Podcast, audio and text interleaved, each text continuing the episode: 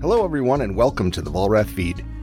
I'm Rich Rupp, your podcast host, product trainer, and chef here at the Vollrath Company. And as always, in tandem, bringing you this show with my co host, uh, Justin Pearson. Justin? Hey, Rich, how are you today?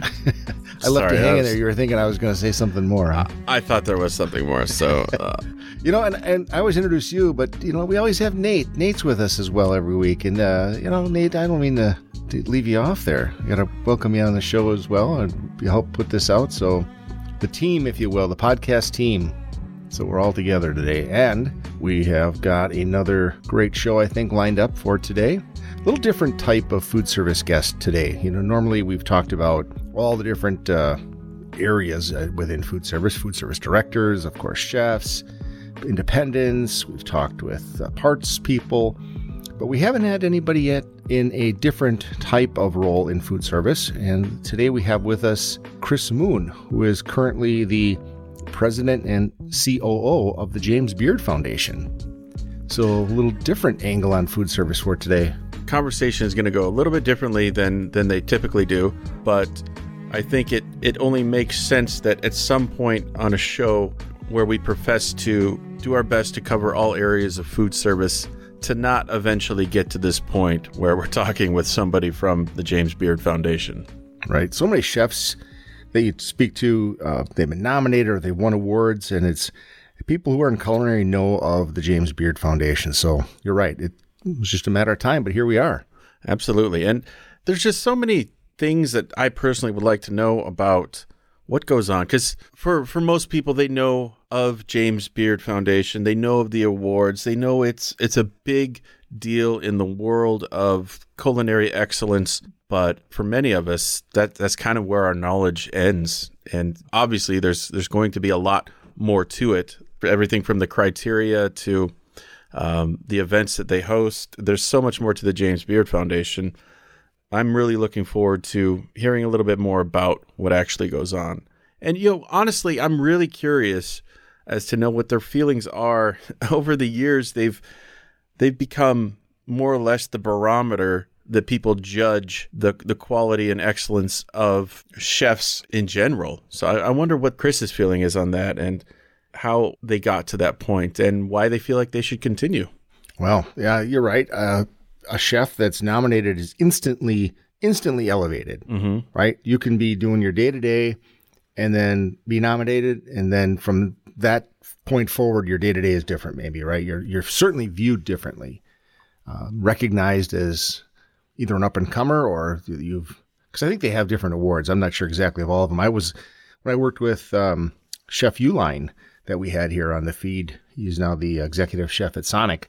When we worked together in Arizona, he was nominated for a Beard Award and went out to actually prepare a meal in the house. So it was mm-hmm. kind of a unique, big deal to him. He was one of the 50, uh, I think it was 50 young chefs to watch or something like that at the time. So big deal for him. And I'm sure a big point in his career that he would look back on and say, yeah, that, that meant something.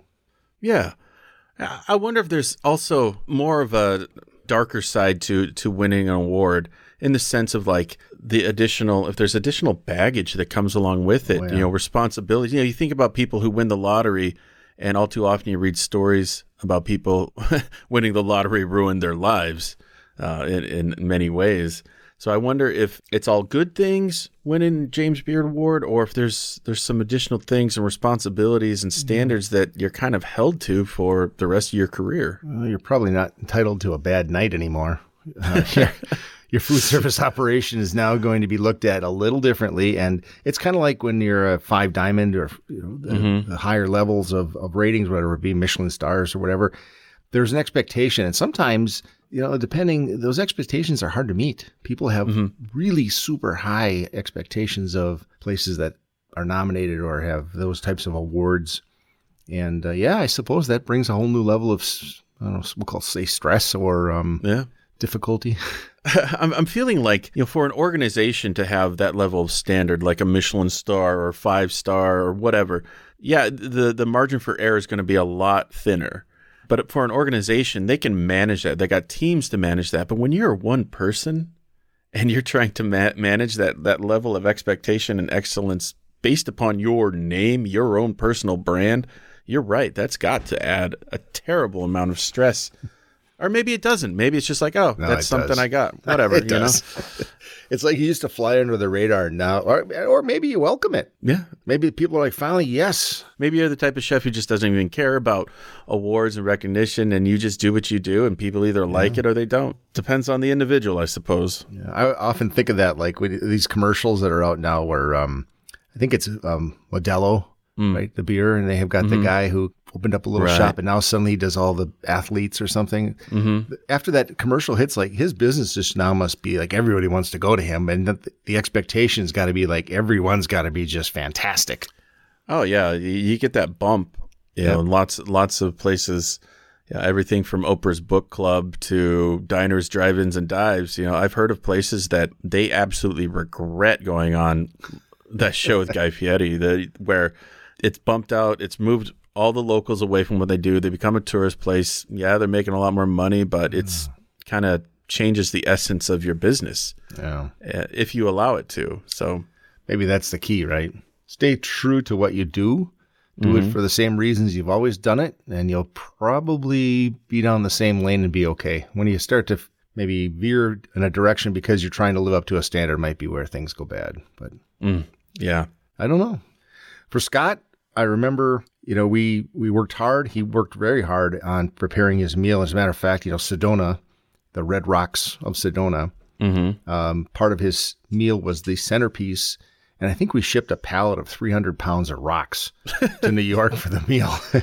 so it was it was a big deal. He put a lot of work into it, and he I, I know it absolutely tell you it was probably a, a great thing for him. for the centerpiece. Uh, that's wow. Well, the Red Rocks. Have you been to Sedona? Oh yeah, yeah. Okay. Sedona's a fantastic place and lots of uh, great things going on there. Lots of good energy, we'll say. Yeah, no, I don't know. I wasn't at the meal, obviously, but I mean, I don't think we just plunked a rock down in the middle of the table. I think there was probably a little more artful display made of these Sure. these uh, rocks. But in any case, today we'll have uh, a little bit more insight as we get to our guest, Kris Moon, who, as I mentioned, is the president and COO of the James Beard Foundation. So I think it's a good time to bring him on the show and answer some of our questions. Kris, welcome to the Vollrath feed. Thank you. Thanks so much for having me.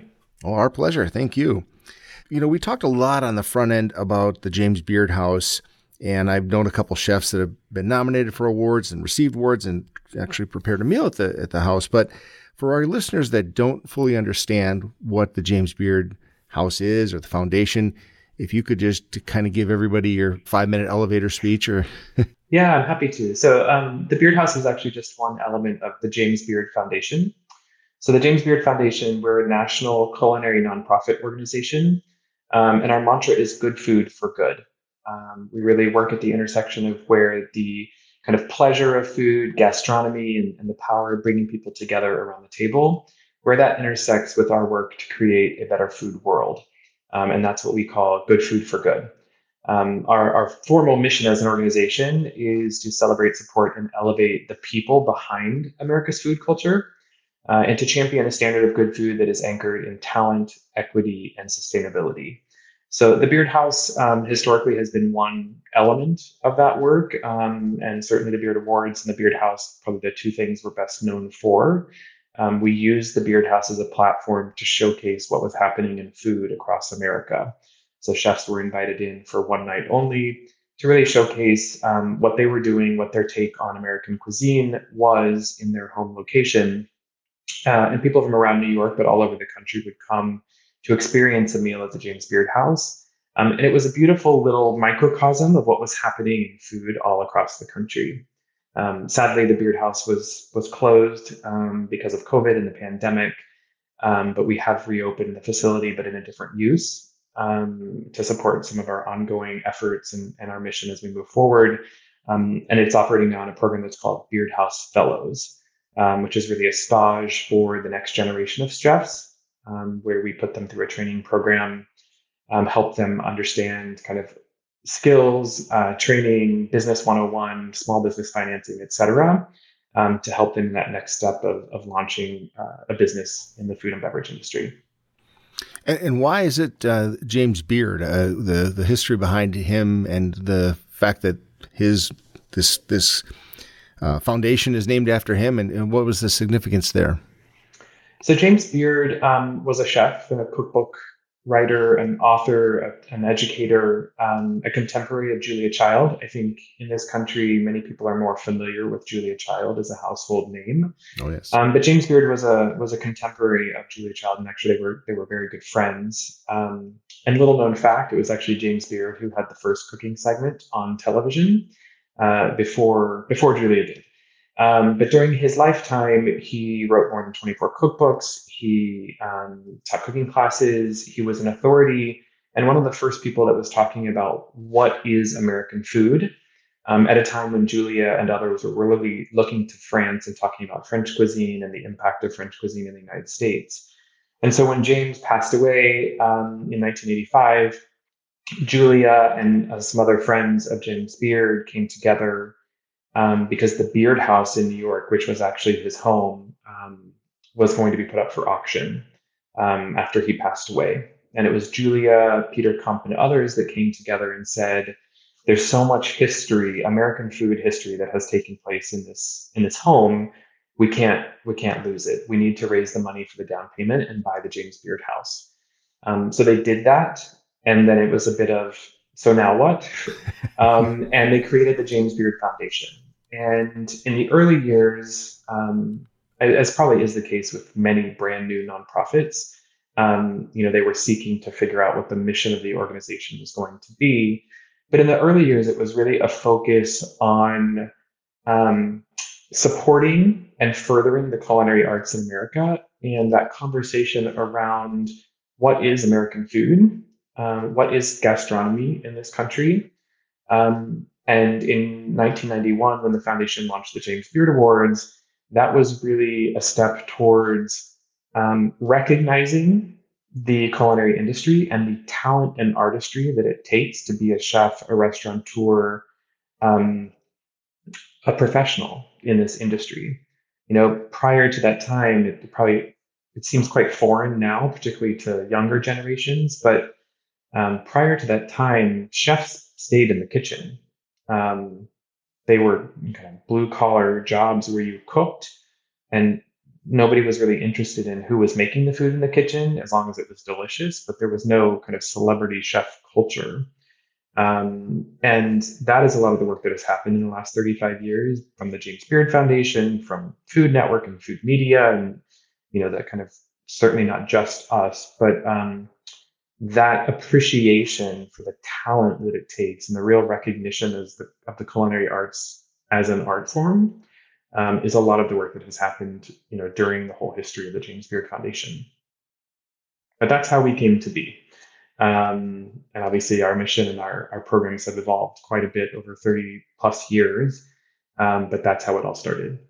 When and how did you guys realize that you've really become the barometer by which culinary excellence in America is being measured? That's that's what a lot of people are gauging. And how does that influence decisions that you make in in the awards area of of the foundation? It's a good question, and I I can't necessarily speak to when that realization first came to be. I've been with the foundation almost 15 years, um, and when I started at the foundation, I think there was already an appreciation that the Beard Awards in particular were looked at as the kind of standard in the industry in this country. And I, I stepped into the organization kind of being told that that was already um, in place. You know, I think I can't remember the year now, but at one point the New York Times referred to the Beard Awards as the Oscars of the culinary industry, and certainly that um, that moniker, that name, really kind of has fo- also fostered mm-hmm. um, the, the, the Beard Awards as as the standard bearer in this country. I, what I would say about it at this point in time is that um, with that also comes a huge amount of responsibility, or mm-hmm. we we accept a tremendous amount of responsibility for what the Beard Awards can and should mean for the industry and the culinary arts in this country. Um, and candidly, that the role of the Beard Awards has been evolving um, as the industry evolves, as society evolves. You know, 10 years ago, the Beard Awards were really meant to be a reflection of what was happening in the industry and recognizing the best of the best. Um, but the only lens on quote unquote best in the beard awards at that time was excellence. Who makes the best food or has the most mm. outstanding service um, or has the greatest wine list, right? A lot of things which are subjective, but really it was mm-hmm. just all about excellence. And where I would say we have evolved in the Beard Awards since that time is that the definition of excellence has changed and is evolving. Mm. Um, and I think that that culinary expertise, that culinary prowess, um, it, it, absolutely remains core to the Beard Awards and who we're recognizing. But um, we've really evolved, particularly in the last 18 months, to recognize that that on its own is no longer enough. Um, that is really core to the people that are being recognized and, and celebrated in the Beard Awards. But there are lenses around culture, innovation, equity, environmental sustainability, you know, workplace culture that we feel you can no longer not consider in the mm-hmm. equation of how you define excellence in this industry. And I think it's not just this industry we've seen in the last 18 months, right? The real reckoning around many of those things in many industries.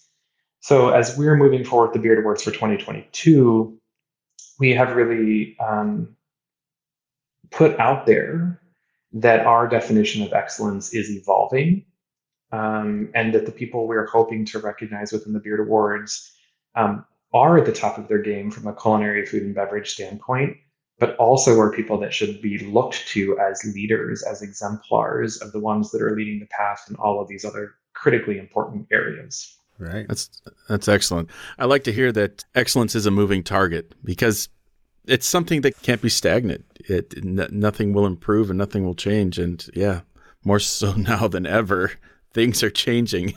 Very much so. And it's you know I think that's the it's the double edged sword. Um, if we want to be candid, right? Because defining excellence is a subjective process. Um, and it depends on who's evaluating that, right? Mm-hmm. So you have to really unpick the process who has a seat at the table? Um, how do you get upstream of um, trying to make sure that you have the right mix of experts and plenty of diverse voices and perspectives in the mix who are debating what's the most excellent? Um, it's a it's a challenging process, but I think it's um, it, it's necessary work. Uh, it is the next step, I think, in the evolution of the Beard Awards that was really needed um, is to say, as you said, that the definition of excellence is a moving target. Um, and, you know, it's an exciting thing to be a part of trying to push the industry forward in that way. Um, and, and as I said earlier, we used to think of the Beard Awards as a bit of a reflection of the industry. And I think we have embraced the idea that the Beard Awards should be leading the industry forward and then what we're trying to push for in that process and the people that we're celebrating should be the ones at the head of the pack, right? That are that are really trying to bring the totality of the industry forward in terms of um, embracing you know issues of equity and culture and environmental sustainability. Uh, as, as you talk about those things, it sounds like the beard the beard award was at one point strictly the chef and it sounds like some of these other things, workplace cultures and those types of things and sustainability that has more to do with maybe even their, the organization or the entire restaurant or, or food service operation. Does that get similar then to some of the other awards like the Michelin stars and things like that, or are you still feeling is it is it still more about the chef? It's a great question. I think um, I think that the categories are going to continue to evolve as we move forward. Um, it is something that we have discussed a lot this year. The the kind of idea about awarding a best chef and then how to recognize the team that makes that that yes. that makes that chef the best right. chef mm. because it's not right. just that chef that makes that chef you know you're you're recognizing somebody for excellence in their restaurant but there's an entire team that actually delivers that vision and so it's it's something that we're considering as we think about how the categories and the awards evolve. Mm-hmm. Um, for 2022, we are still in a, in a, kind of framework where we have best chef or best regional chef, um, but we have been thinking about how how do we recognize their teams as a part of that moment of recognition um, because it isn't just one person, right, right that, that achieves um, any of this. Um, so still more to be determined there as we move forward, but I, I'm glad you honed in on that because it is that is a really key distinction that I think, um, frankly, we've also really seen in the last 18 months as restaurants really stepped up to support their communities, to, to support people even when they were really hurting. It wasn't one person that stepped up. There were entire organizations that were, you know, delivering meals for the homeless or for frontline workers. And, um, you know, there's a whole there's a whole community and a whole ecosystem there that that has to be recognized, supported, and celebrated.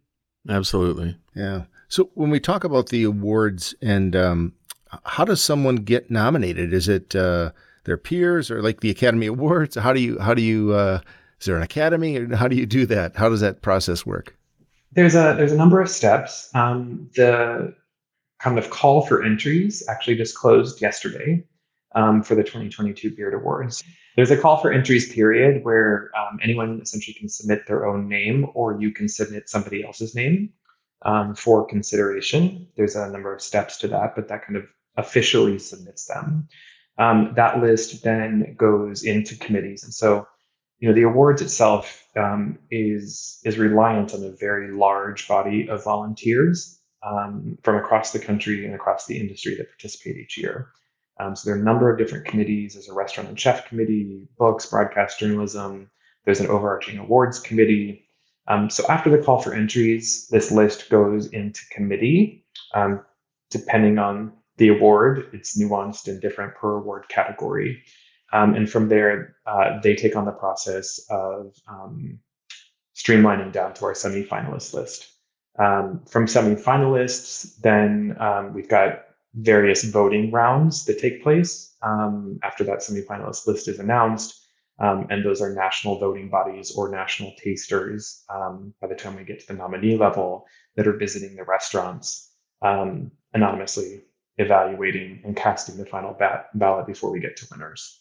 So it's it's quite a long process. It really kicks off beginning of October, and the Beard Awards are June 13th of 2022. Um, and it truly takes you know that long to go through all of the um, various phases. And how many how many awards are awarded, or how many people are recognized?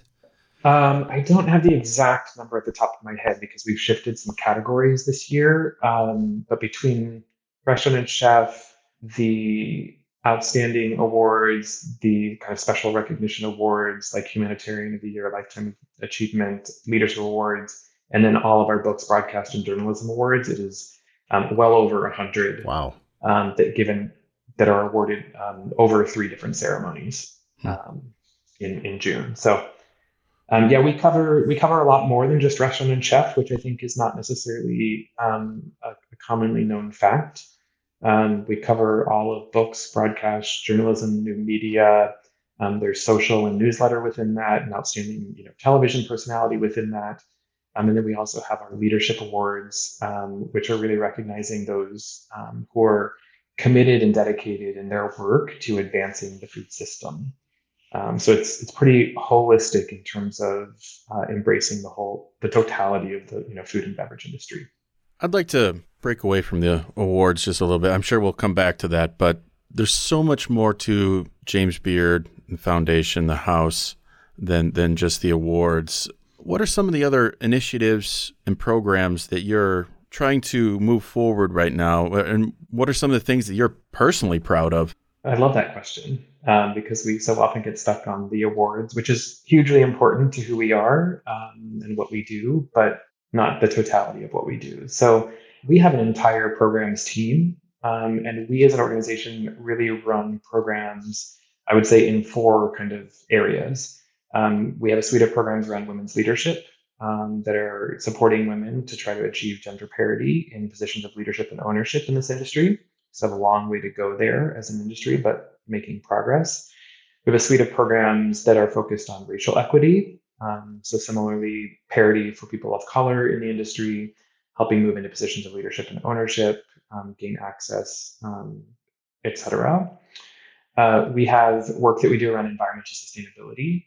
Um, and helping the industry in particular, but also consumers move towards more sustainable proteins, minimize their you know waste in food at home.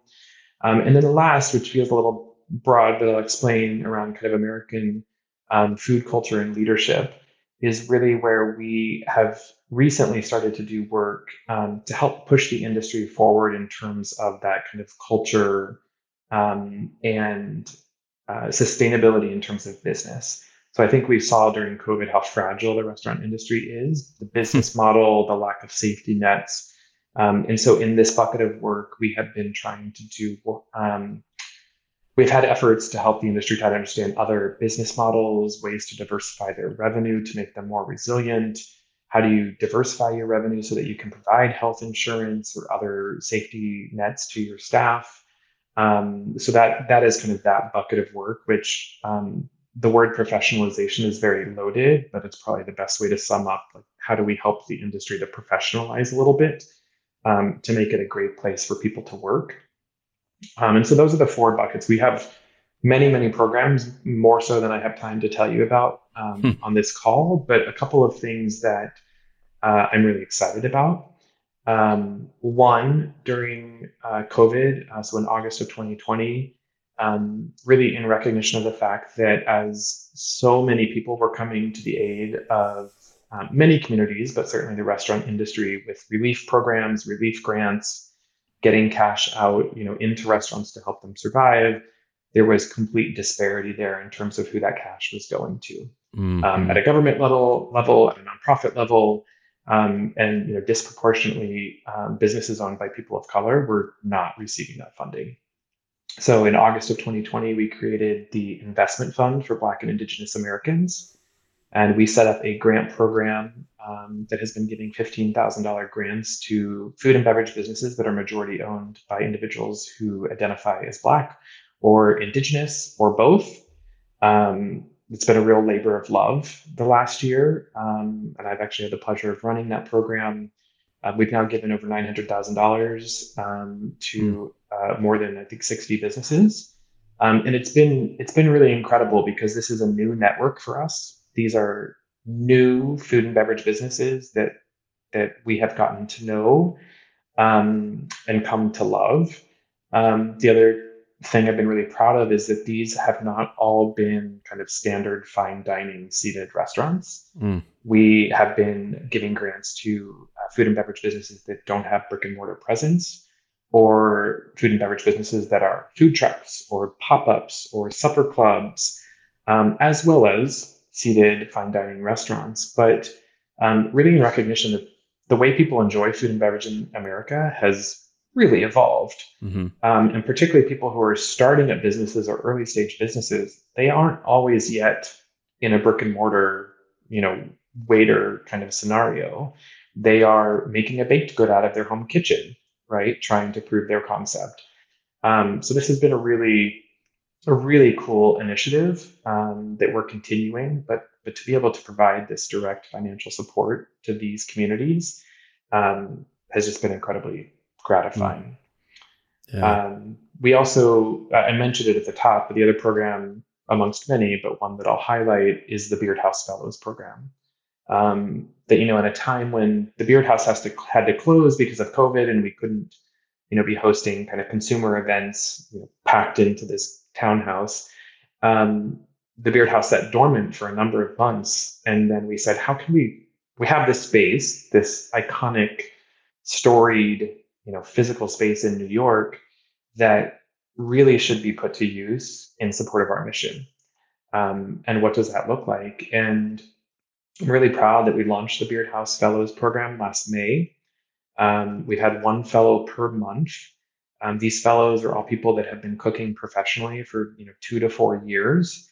Um, so they're kind of early stage professional cooks or, or, in the food and beverage industry, but created an entire month long curriculum um, that is largely not about cooking. It's about all of the other skills that they need to make their cooking successful, their business concept mm. successful. Um, and it's just been it's been incredible to get the feedback from the fellows about how meaningful the curriculum has been um, and how kind of game changing it has been for them. Um, and then we've been able to do such really cool things with them. We created a beard box, which we put on sale every month, which is a kind of special meal that they've created to represent their take on food. Um, and it's available for shipping in, in all of the um, continental United States.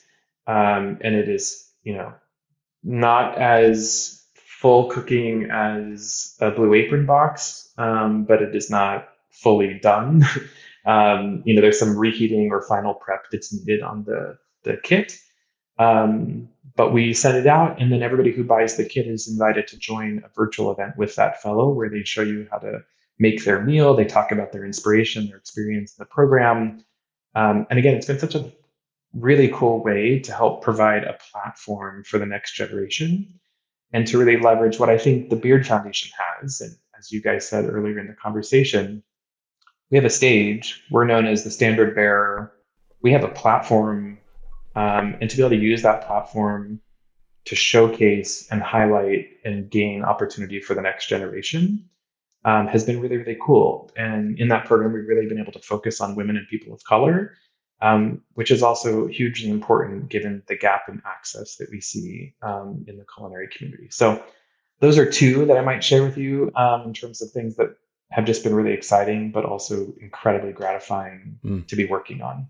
How does someone get uh, the beard box? They that just seems like such a neat thing. And do you have groups that? Uh, I'm thinking about selfishly. Our we have a, a meeting with our entire sales staff. I'm thinking we could get everybody a beard box and they could sign on with the chef and do that cooking um, demo with them. It'd be kind of fun. So if people want to um, sign up for one of the beard boxes, how do they go about that?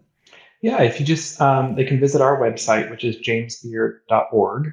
And I'd say you can sign up for our e-newsletter, which is called Beard Bites. Um, and so we, we promote that each month to our Beard Bites list. Um, or if you come to our homepage and toggle through the top navigation, there's a drop down specifically for the Fellows program. Uh, and if you land on that Fellows program page, there's an option to uh, be notified about the beard boxes. So that's neat. Um, it happens every month, usually in the third, second, like middle of the month, kind of third week of the month. They're on sale for um, three or four days. Uh, and then they ship out overnight in time for the virtual event, which is usually toward the end of the month. So yeah, it's a cool, it's a very cool experience. The food has been delicious, um, and you know, the fellows are really, they're really inspirational people. So, encourage everybody to check it out. Yeah, that sounds really neat. Rich, uh, I would like to back up the bus here, and I know where you're going. So, I think. I, I, think you probably do, but because uh, we've talked about a lot of great stuff, a lot of important stuff. But now I I need to know a little bit more about about Kris and where you came from. How did you get to this moment in life? What were the decisions that led you down this path? You said you've been with the organization for 15 years, which means it must be a great place to be part of. But how did you get your start? I have a very, like, probably like many people, winding uh, path. Um, I went to Boston University. I was a classical voice major, um, opera, opera singer, classical voice singer, and pianist. Wow. Um, at BU and graduated, decided I didn't want to be an opera singer, but I did want to do music theater, um, which I had done in high school um, and a little bit on the side during college, um, and immediately moved to New York, which obviously is the place to be for music theater and Broadway. I had the very good fortune the first couple of years that I lived in New York of um, working full time as a professional pianist. So I was doing voice coaching and playing for auditions and off Broadway shows and you know that type of stuff. Um, and about four years in, uh, I had the realization one day that I hadn't moved to New York to be a pianist. I had mm-hmm. moved to New York because I wanted to be on stage um, as a singer and an actor, and had been very fortunate to be able to make a career as a pianist. But really woke up one day and realized playing the piano is a hobby for me. It uh, it's it's not ever something I wanted to do professionally, and decided that I needed to recalibrate my life and my career choices. And the best way to do that was to go back to restaurants. I had worked in restaurants in high school and food service and knew that if I got a job in New York in restaurants, it would mostly be at night and I could take my daytime to kind of figure out my next step. So um, I got a job as a waiter at a restaurant called Jane um, in Soho in New York and ended up working there for a couple of years and became a manager and bartending, hopped around to a few other restaurants. Uh, ended up at a restaurant that's no longer around called Sapa, which was in uh, kind of Flatiron District in New York, um, and Patricia Yeo was the was the chef there. Really great restaurant. And by the time I got there, I realized the only thing I was doing was working in restaurants. I was uh, it had kind of become a, a career. I was managing. I was doing private events. I was doing a lot of work on the side with Patricia because she was writing cookbooks and going on the Today Show and doing a lot of things like that. And it was over dinner with her one night that I said, you know, actually, I think I think while I was looking for my new career, I actually kind of fell into my new career, which is to be in hospitality. I really enjoy it, um, but I'm not sure I want to kind of work nights in a restaurant for the rest of my life. You know, where Mm. else could I look in New York in food and beverage that would be in this industry, but you know, not in this way? Um, and she suggested the James Beard Foundation amongst a long list of things that she suggested. Um, and it was really serendipitous timing because uh, she reached out to someone she knew at the Beard Foundation the next morning. His name was Sal. He was the director of operations at the time at the Beard House. And she said, Hey, I have this guy, you know, kind of interested for you to know him, keep him in mind. And Sal wrote back and said, I well, I actually gave my two weeks notice on Friday, and um, we're looking for a new director of operations for the James Beard House. So I interviewed two days later. I interviewed with the then president uh, two days after that, and two weeks to the date from when I had that conversation with Patricia, I started as the director of operations at the Wow. James Beard House, and that was in 2007. Uh, and kind of went to work and was like, "Where am I? What happened?" uh, you know, this this happened so so quickly. Uh, but I've been there um, mostly. I took a little hiatus, but I have been there since in uh, in like seven different roles uh, in the organization. So Uh. that's how I ended up there. But I have to tell you, just a funny aside, that most people also don't realize. That also just kind of makes me feel like I ended up where I'm supposed to be. James Beard was an aspiring opera singer and actor who moved to New York to pursue that, Hmm. uh, and ended up starting a catering company and then becoming James Beard. Huh. Um, and so it's funny because I always feel this like I'm in the right place. You know, I started in another place, but um, I feel a bit of a kindred spirit. And I went from one amazing group of artists in the kind of musician actor world to another amazing group of artists in the culinary space and what I've come to appreciate about food and beverage people and just the intense creativity and commitment and passion that they bring to the work that they do every day. Yeah. Kris, I wanted to mention something. You mentioned, um, uh, and this is where I thought Justin was going before. You mentioned spirits and the afterworld, and just the way you described a couple Oh, yeah. I was holding on to that one, but yeah, take it away, Rich. I have to go there now. You see, Yeah. we we've heard, we've heard. Um, The folklore. yes, oh, yeah. yes, yes. Oh, so, yeah. Well, you know, let's let's take a light moment here and just uh, break away from. But just what do you have on? it? What do you have for us on spirits in the Yeah, afterworld? there's the stories and everything. And now we know that you you are a kindred spirit of James Beard Yes. yourself. So there's there's maybe some kind of magnetic connection there, maybe some experiences. Uh, it's Lay it's- it on us. What do you got? So this is the second time in my entire history with the Beard Foundation that somebody has asked me about this. And the first time somebody asked me in an interview, um, I've been endlessly made fun of afterwards by the other staff of the James Beard Foundation. But Oh. um, it's okay. We um, no, no, it's fine. Um, there has been a lot of joking and or kind of guessing about whether the, the spirit of James Beard is well and with us in the James Beard house. and I have joked around. I've spent a lot of time in the Beard House by myself over the years, um, as the guy closing up and turning off the lights at night, or being the first one in in the morning. And what I would say is, I haven't had any very clear experiences that would make me say absolutely yes. But what I would say is that we used to use the greenhouse um, right outside of the kitchen as a rotating art gallery, and we would hang the art, and without fail, every morning when I would come in, sometimes, depending on the show, all of the art, you know, was crooked. And it would happen day after day after day. And it didn't happen with every show, it only happened with Huh. some shows. And so we used to joke in the office. We could tell whether or not James Beard liked the art.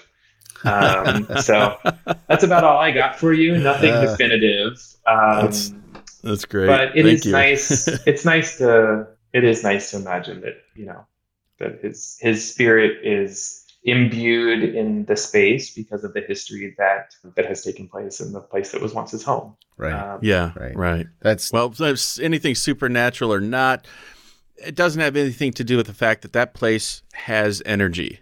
You know, it has hit. Yeah, and that comes with just being history. You know, the his home. the, the amount of yeah, the, the amount of things that are just soaked up in the wood. It's it's special and it's It is. fantastic. That's being kept alive through through the foundation.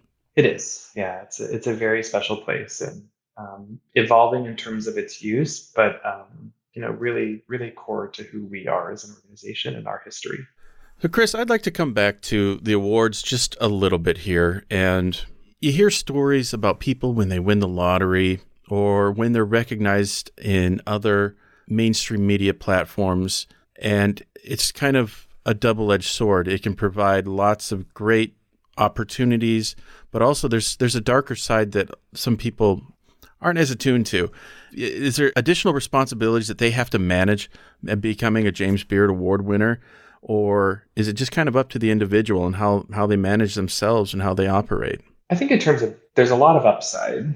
So we've heard over the years. And I think the downside is really not such a downside, but it's maybe just the thing that people aren't prepared for. And so I'll, I'll use the example. Um, I won't name the restaurant, but there was a restaurant that won uh, probably five years ago. Um, the chef won for the best chef in their region. And it was on a Monday night at the Beard Awards that it was announced. And it was a relatively small restaurant. And they hadn't really contemplated that they might win which a lot of people don't. They're nominated, they Mhm. feel honored, and they're like, but I don't even write a speech because I'm not going to win. um, and they're really not prepared for what it means to win when they win. And this particular restaurant won for the best chef in their region and then went back to the restaurant the next morning and was completely underwater because every single reservation had been booked for the next like three months. Um, Wow. There was not a single reservation kind of left, right? Mhm. Because all of a sudden it was like the news was out, best rest, best chef, you know, in our region. Was in a really hot food town to begin with um, that people really like go to to eat, and that just sense of overwhelm of like we couldn't even answer the phone fast enough. It just wouldn't stop ringing, right? And then what it meant to try to keep up with both the demand, but then also what that means for delivering delivering on people's expectations.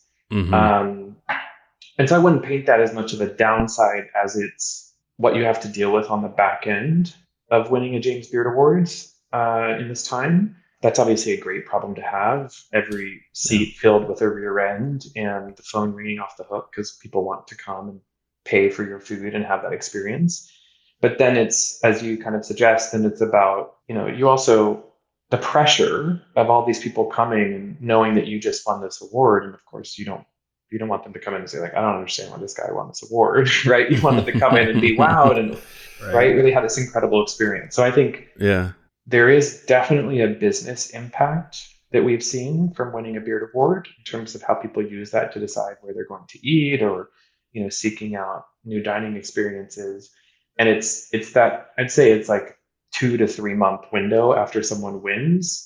If it's their first time winning that's like whew, okay wait so this is this all changed in terms of my operations the expectation right kind of how i now follow through on this or keep up with this hmm so hiccups like that, I would say, as opposed to downside. But um, for the Yeah. most part, all I've ever heard is like, "Oh, I wasn't expecting that," but like, "Wow, right? Isn't this great? Like, look what winning a beard award did for my business or for my recognition, or you know, now I'm getting calls to be on food TV shows or to go on, you know, the Today Show or whatever it is, and, and some of those things that follow that you know become really wonderful next steps um, Yeah. in a in a chef uh, in their career. Yeah. Even if they know that there's going to be a bump, they probably, like you said, aren't aren't prepared for at least first time winners and from smaller places and stuff like that.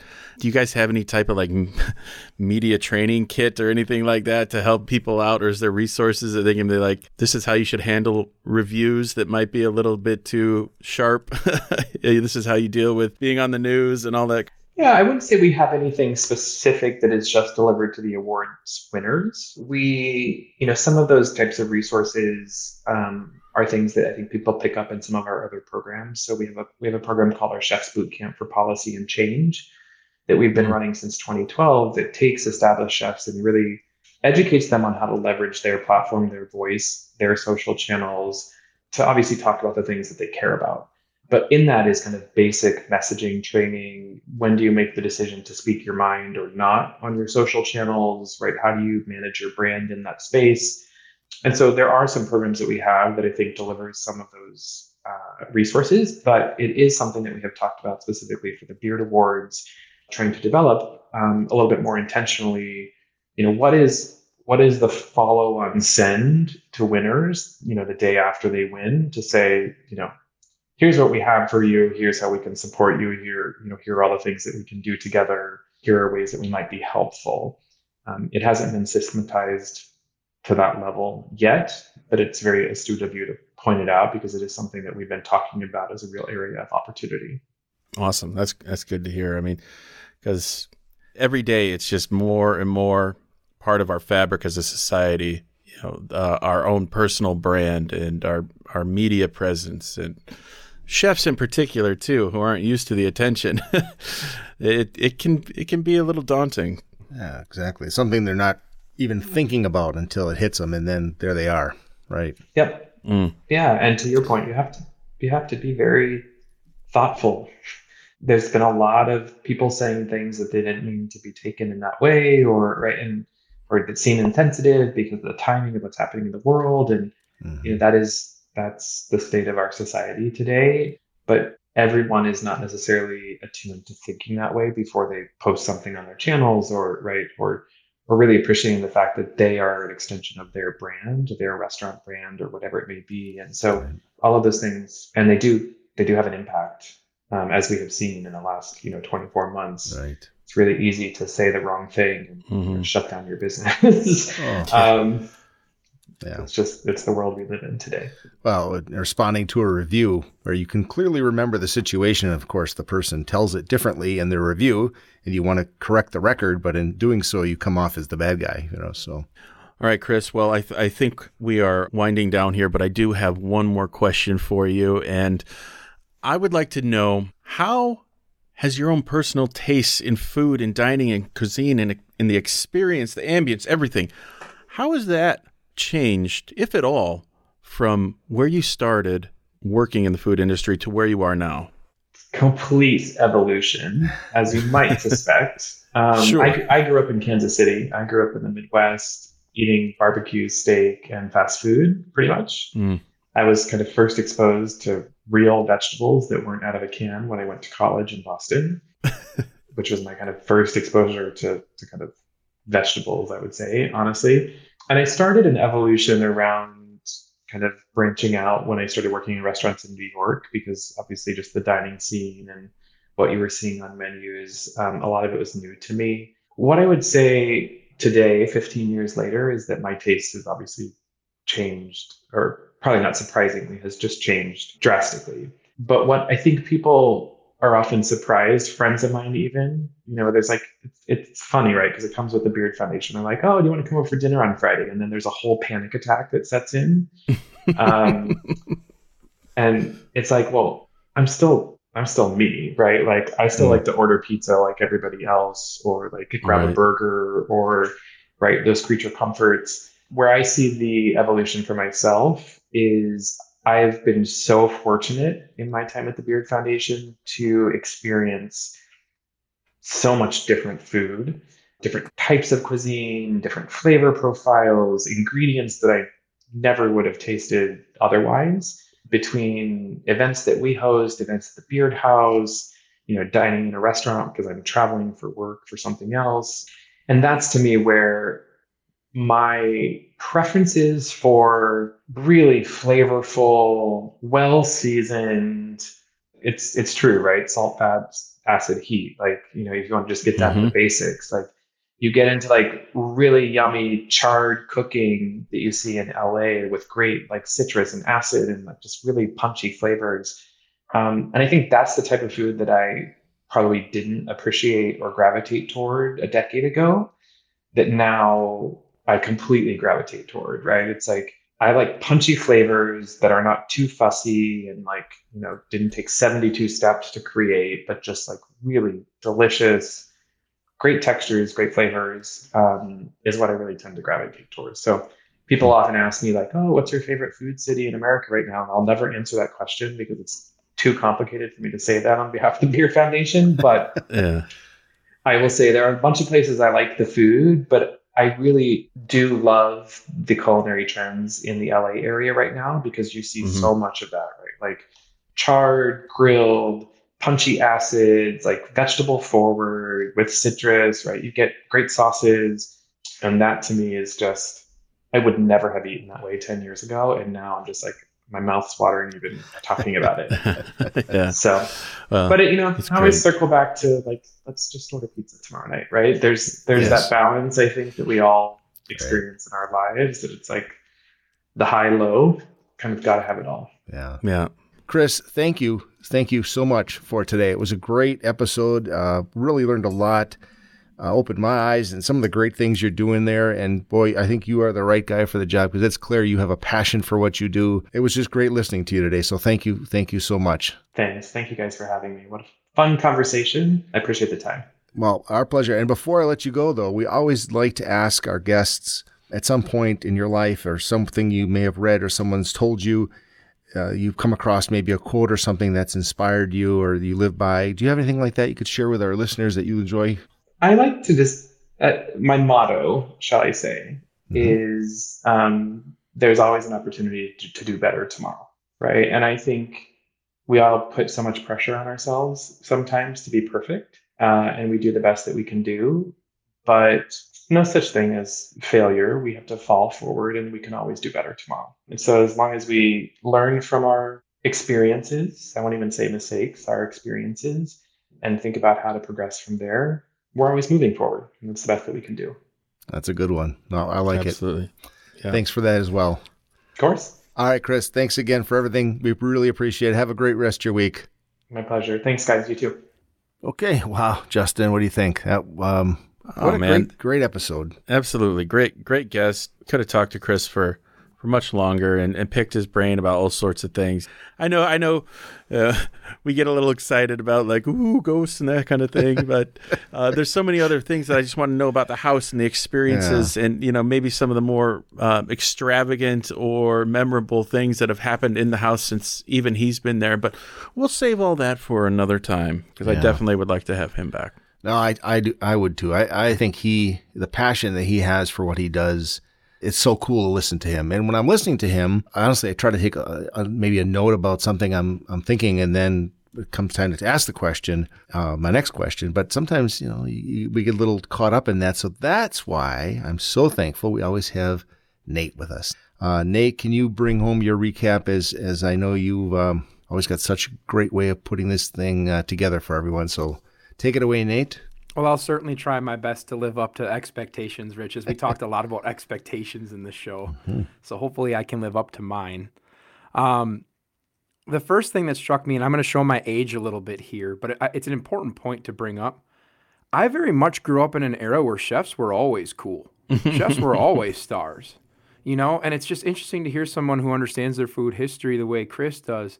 That wasn't other than the food being good, as he pointed out, other than the food being good and hot and delicious and on time, there was a time where people didn't really care who was making it.